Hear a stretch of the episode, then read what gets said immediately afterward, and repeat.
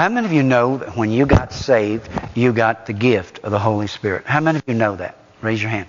Good. For the promise is unto you and to your children and to all that are afar off, even as many as the Lord our God shall call. Oh, but Pastor Jim, if you were as educated as those who went to the cemeteries, you would understand that those things passed away with the apostles.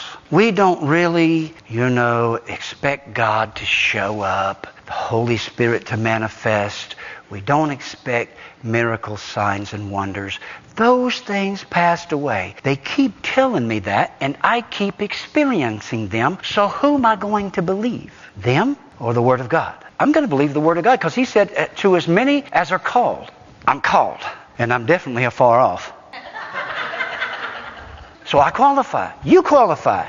We are those people. We are the recipients of that blessing.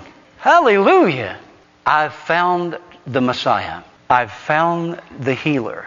I've found the deliverer.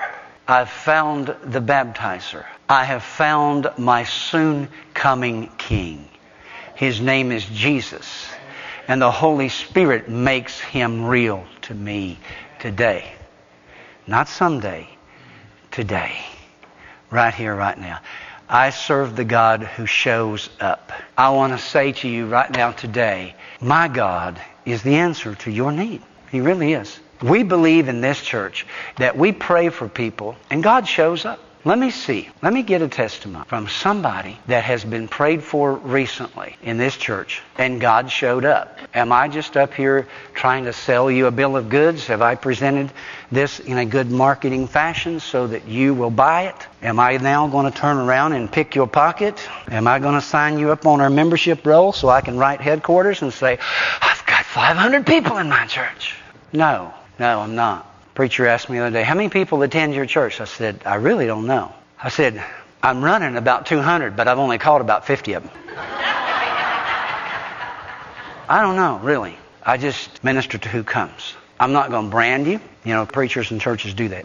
You're Baptist, you're Methodist, you're Pentecostal. You're, we don't brand anybody. We don't care where you come from. We don't care where you've been. We're more concerned with the right here, right now, and where you're going. So I need a testimony from somebody this morning about God touching them, God doing something in their life right now. Helen, come down here, honey. I'm glad you volunteered. I was afraid I wouldn't have anybody. Speak up. Can you tell the folks what God did for you last Sunday?